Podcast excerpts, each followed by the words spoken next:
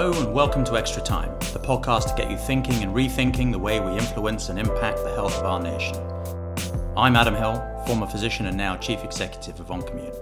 At this time, when a spotlight is being shone on our nation's health, I will be speaking with leading experts from across the healthcare and life science industry to discuss the opportunities and challenges they're facing as they work towards delivering scalable improvements in health outcomes.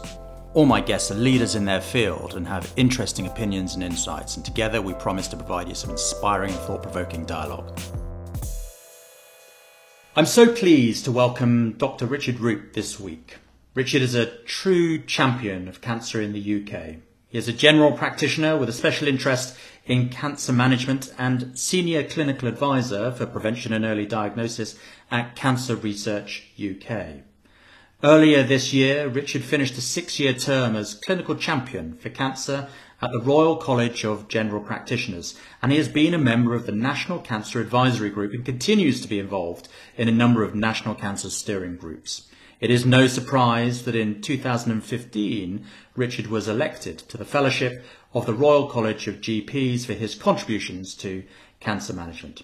Richard, thank you so much for joining me on Extra Time and welcome. Thank you. It's re- a real privilege to be with you today. The privilege is all ours. We'll start in a moment to talk about your work in cancer prevention and treatment. But firstly, I was hoping to get a little bit of um, background, if you don't mind. I was hoping you might tell us what inspired you to focus your primary care practice on early detection and prevention in cancer in the first place. Well, it's quite an interesting uh, narrative, really. Uh, it was essentially serendipity. So, with restructuring of the NHS back in the late 1990s. I was at the time uh, something called the Lead for the Vulnerable for what was then called a primary care group. And they were looking at reconfiguration and they were looking at 16 GPs being uh, whittled down to seven on a new board. And rather than standing for election, they said, A vacancy's come up in the cancer lead role. Are you interested, Richard? And my whole uh, sort of driver through my medical career has been to make a difference.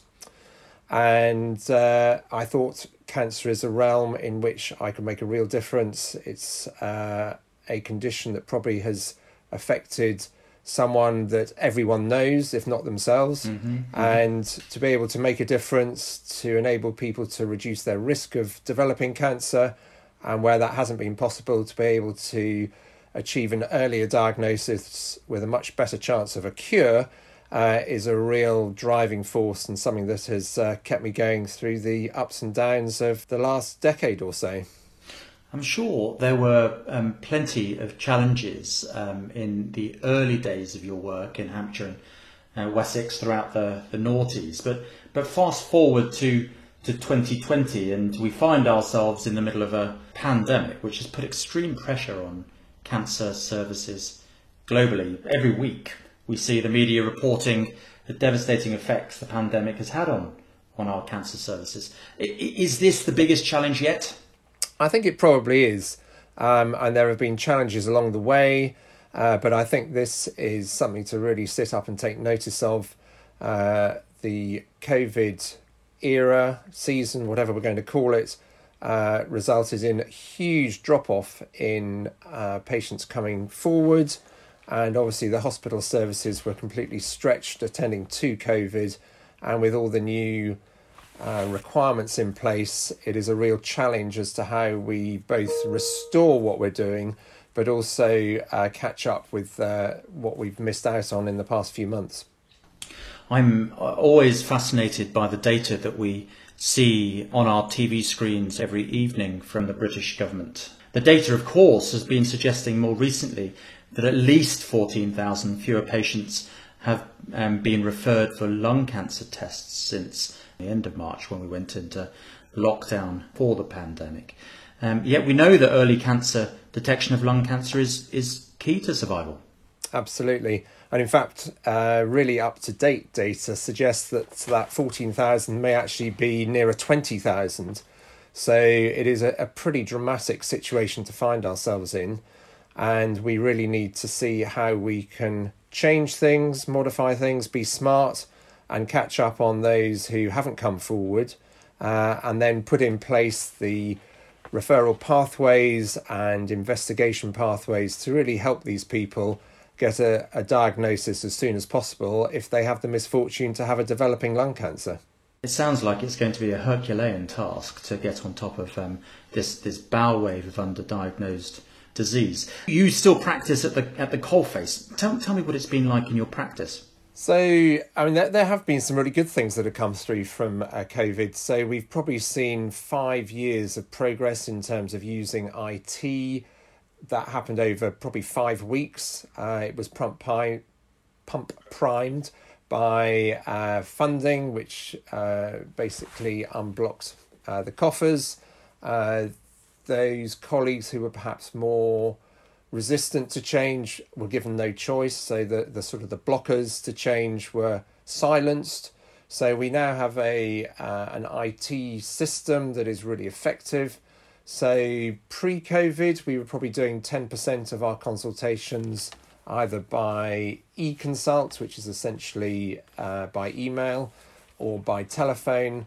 And now it's probably reversed so that 90% of our consultations will be done either by phone or by text or by email. And where we need to see a patient, we do have the facility to bring them in to a more conventional appointment where we're face to face albeit with our face protection and the doctor wearing the full PPE.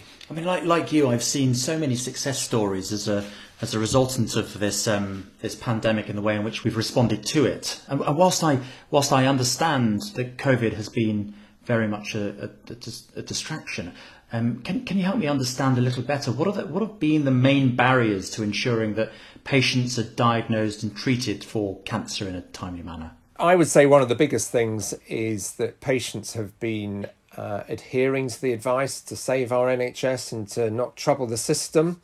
Uh, and that whole uh, sort of advice media campaign in the early days of COVID proved to be really successful.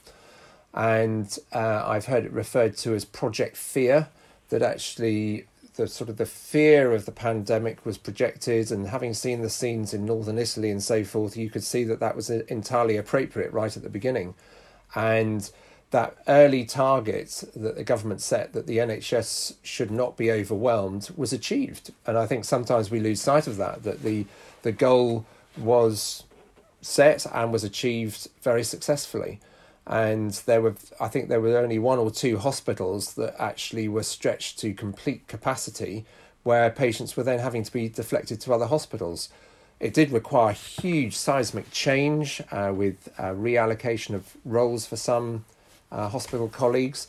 But I think the way the NHS responded to it was remarkable, and I think sometimes we lose sight of that. Uh, but that said, uh, I think we probably now have overplayed that, and we need patients to, to really notice their symptoms and come and talk to us about it. And uh, there has been a media shout that GPs have uh, not been available, that their surgeries have been shut, and that hasn't actually been the case at all. We've been working probably harder than we've ever worked before. Uh, we're probably dealing with upwards of 60 patients a day, uh, which is uh, quite a tall ask and quite draining. Uh, but I think GPs have really uh, risen to the challenge, and we are open for business, and we want our patients to come back and, and uh, contact us, and we can then review their symptoms and, where necessary, see them and make that very important referral where we need to. My own personal experience with my children has, has been only incredibly positive of um, primary care services that we've accessed over over the last six months. An incredible amount of creativity and lateral thinking, flexibility um, to ensure that um, my children have been able to get the care that they need um, when they need it. Um, and so I certainly applaud you and your colleagues for all of the work that you've um, you've undertaken.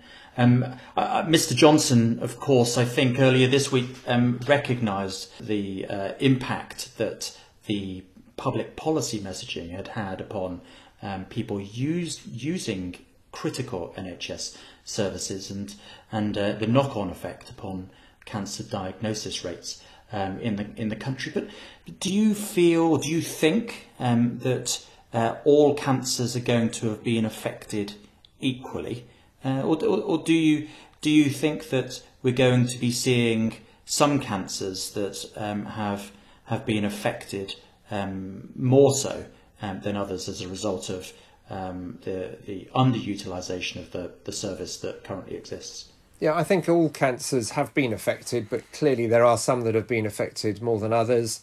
And in particular, lung cancer seems to uh, stand out on its own in that the initial drop was huge. We probably went down to a quarter of the normal referrals through to a clinic to explore symptoms that could be caused by lung cancer.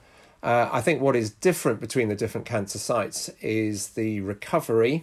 Uh, so, for a lot of cancers, they're now back to their pre COVID referral rates, but mm. lung cancer mm. is still round about the 50% mark. So, it dropped to about 25% of the normal referral rate. We're up to about 50%, but we've still got that final 50% to recover.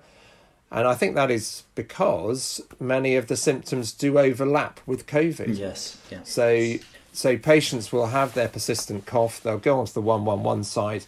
It will tell them what to do, and the patient very understandably just thinks, well, it's probably COVID. I'll do my isolation at home with the rest of the family, and when things settle, I'll get back.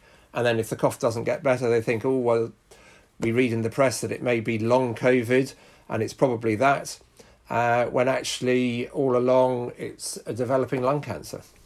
Yes, I can see that there is some blurring of the lines between the symptoms in in both um, a, a, respiratory illness and, and a, and, a, lung cancer, which has potentially had a, an adverse effect upon diagnosis rates, and um, um, that that that certainly is unfortunate.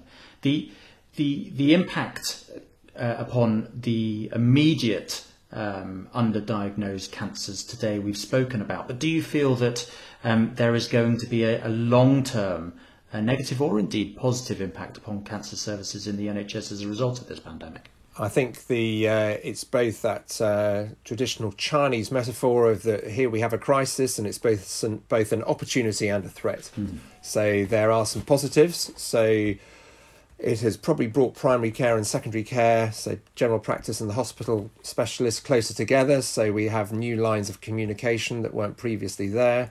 So it's now possible to essentially text a consultant and you'll get a, a text back and then you can have a phone call. And that facility just wasn't there pre COVID. Uh, we've probably refined the referral pathways. So we're now doing things in different sequencing. So, for example, pre COVID, if a patient was referred, they would be seen in outpatients, then have their tests, and then have a review appointment. Now, what happens is they're assessed over the phone pretty much the same day. The tests are all done first, and then they're seen for the first time after the tests. And that may well have taken out uh, possibly four weeks out of the, the referral pathway and the diagnostic pathway. And for some cancers, that will make a real difference. So there is definitely a, a, silver lining to this pretty dark cloud. So there are some positives. Uh, the negatives are that we've got a whole uh, sort of backlog of patients who need sorting. And at the moment, the challenge is that because of all the PPE requirements and the cleaning requirements, that the number of patients that can be seen in a diagnostic setting are less per hour than was previously the case. So, Professor Peter Johnson, the National Clinical Director for, for Cancer, um, has the unenviable task of standing up a new task force, a cancer task force announced only this week, um, in order to deal with um, the, the backlog challenge that we've um, we've we've described, and and of course um, create that opportunity um, that you allude to in in the delivery of cancer services uh, moving moving forward. What what do you think are his immediate challenges? Where is he going to be focusing his team's his team's effort off the bat? I think it makes sense to essentially go for that old cliche, the lowest hanging fruit. Uh, I think we need to have in place uh, the testing so that staff can be at work. So at the moment, if uh, a radiologist has a child who spikes a fever, that child really needs a test because otherwise the radiologist is grounded at home for two weeks. So, really important to keep the workforce in place and active, and we really need access to all frontline staff and their families to have immediate testing where it's needed so that we can get them back to work as quickly as possible. We've had a situation in uh, in my own practice where one of my colleagues' daughters spiked a fever and we had to try and source a, a test for that uh, uh, girl. And it meant that my colleague basically had to do remote working, which we can now do. So it wasn't as uh, disruptive as if you were a radiologist or radiographer having to do things where you clearly can't do that from home. Uh, but you can just see the issues that that creates. So we need to get testing done and settled for all staff and their families. And then we really need to resource the diagnostics uh, so that we can get pe- uh, patients through this diagnostic process and onto treatment as quickly as possible. And then finally, we need treatment to be delivered and we need to get that message across to patients that hospitals are safe and that they can attend for treatment. Uh, because the earlier we get treatment, the more likely we are to get a good outcome.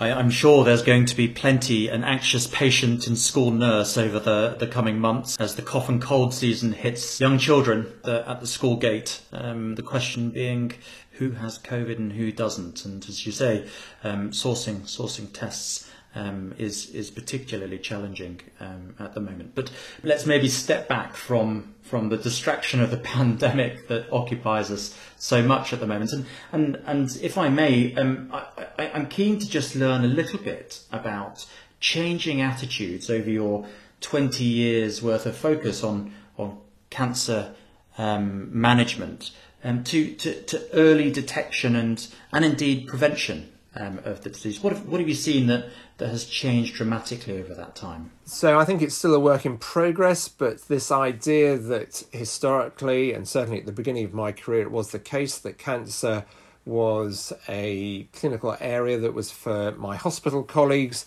and other than the initial referral and the end of life care, GPs really weren't involved. And I think what has become more apparent, and we continue to promote the message uh, through as many avenues as possible. We know that give or take 40% of cancers are related to behaviours, and that if we can generate behaviour change, we can prevent 40% of cancers.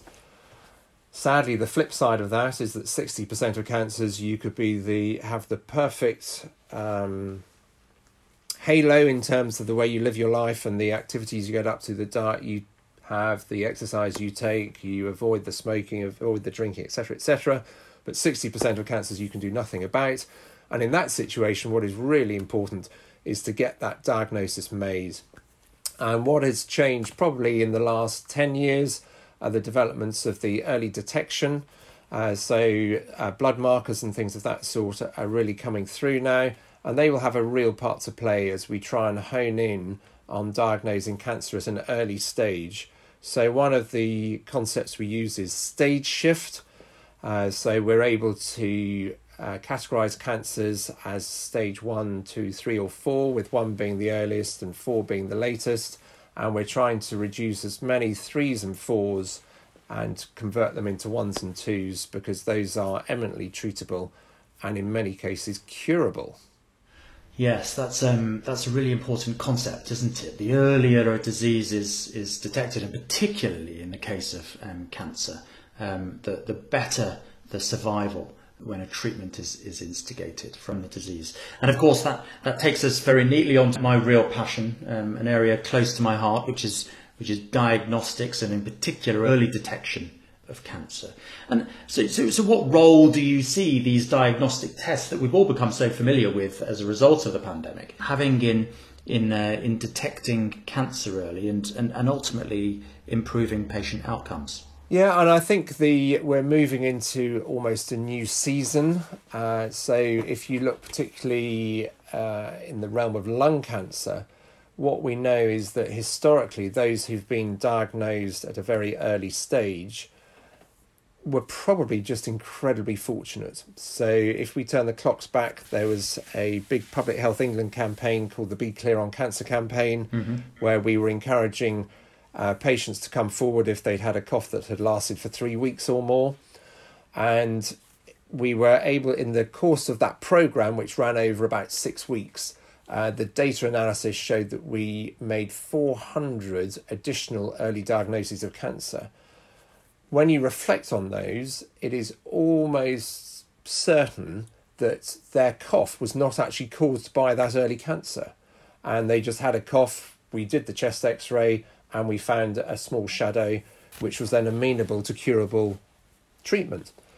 So, if we are then able to have a means of checking out those who are at high risk of cancer, we can actually detect a cancer before it's generated symptoms.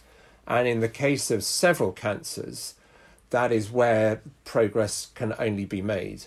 For some cancers, it's very obvious because uh, the symptoms are quite visible. So, for instance, if you have a dodgy mole, we can get to that very quickly because either you or a loved one has been looking at it, they're worried, they see it changing, you get the tap on the shoulder, go and see your GP, that could be something dodgy. Likewise, if you have blood in your wee or blood in your poo, that can be assessed very quickly, it's very visible. But for some of the internal organs, such as the lung or the pancreas or the ovary, those three in particular, we don't get symptoms until the cancers are quite advanced. So if we can uh, use tests that may be forthcoming that are good at detecting early markers of cancer before they've even produced symptoms, that would really be the holy grail in addressing early diagnosis of cancer. Yes, I see. I see that there's a real challenge um, in detecting the asymptomatic patient without signs of disease, um, over and above the challenge of detecting disease in patients with symptoms or or signs of um, of the disease. A, a, challenge, I'm sure, that's going to exercise you and your your colleagues for the the next 20 years of your um, your career. Um, and I'm delighted that you're um, you're you're remaining um, focused um, focused on that area. Richard, finally, if if I may, I would I would I would like to ask you, as I do everyone, to pick three people that should you be able to nominate them to sit where you are now and, and ask them a question. Who may those people be um, and what question might you ask them? So, the first person I would bring into the chair would be uh, New Zealand's Prime Minister, Jacinda Ardern. Yes. And I would ask her, How have you achieved what you've achieved in New Zealand? And could you have a chat with our policymakers and politicians in this country and share your wisdom? Uh, I think number two would be the human resources director at BBC and ask them why they don't appoint scientists to be science correspondents and health experts to be health correspondents because they are delightful people, but they don't necessarily have a background in science. And then the third, which is sort of related to that, would be just head of media organisations, and I would I could pick on any one of them saying, please, can you present data in a scientific manner and look at rates per million population when you're doing comparisons? Because I, I just sit with smoke coming out of my ears with a lot of news programs where they just present raw data. So, for instance, they'll say Brazil's had the second largest number of COVID cases. Well, yes, it would do because it's a huge country with a huge population. So if they could start comparing like with like, that would be really helpful. But also this sort of fixation at the moment with the COVID data. Every death is a tragedy for that family, but you're looking at numbers of deaths from COVID that are a fraction of those dying each and every day from the results of smoking, for example. So, yesterday, I think there were 35 odd cases of COVID deaths, absolutely tragic for the families concerned and our thoughts go out to them. But there were also 200 people who died from smoking yesterday, and that doesn't get a flicker in the media. So those would be my.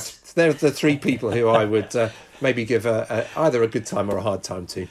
Well, yes, I, I uh, even even as an armchair expert like myself, you do get the sense that we compare apples and pears, and and rarely get the opportunity um, to find um, comparative data through which we can size the effect of um, the disease through through media reporting. I don't know whether I can help you with the, the BBC or any of the other media outlets, um, but certainly um, Prime Minister Ardern, if you are out there listening to the show, um, your letter is in the post, and please do come and join us, and um, and we'll see whether we can ask you those those questions from Dr. Richard Roope. Richard, thank you very much. You've been an absolute gentleman. We've learnt an awful lot, and thank you very much for your work over the last six months and indeed um, the last two decades. Thank you. It's been a real pleasure to join you, and uh, wish you well.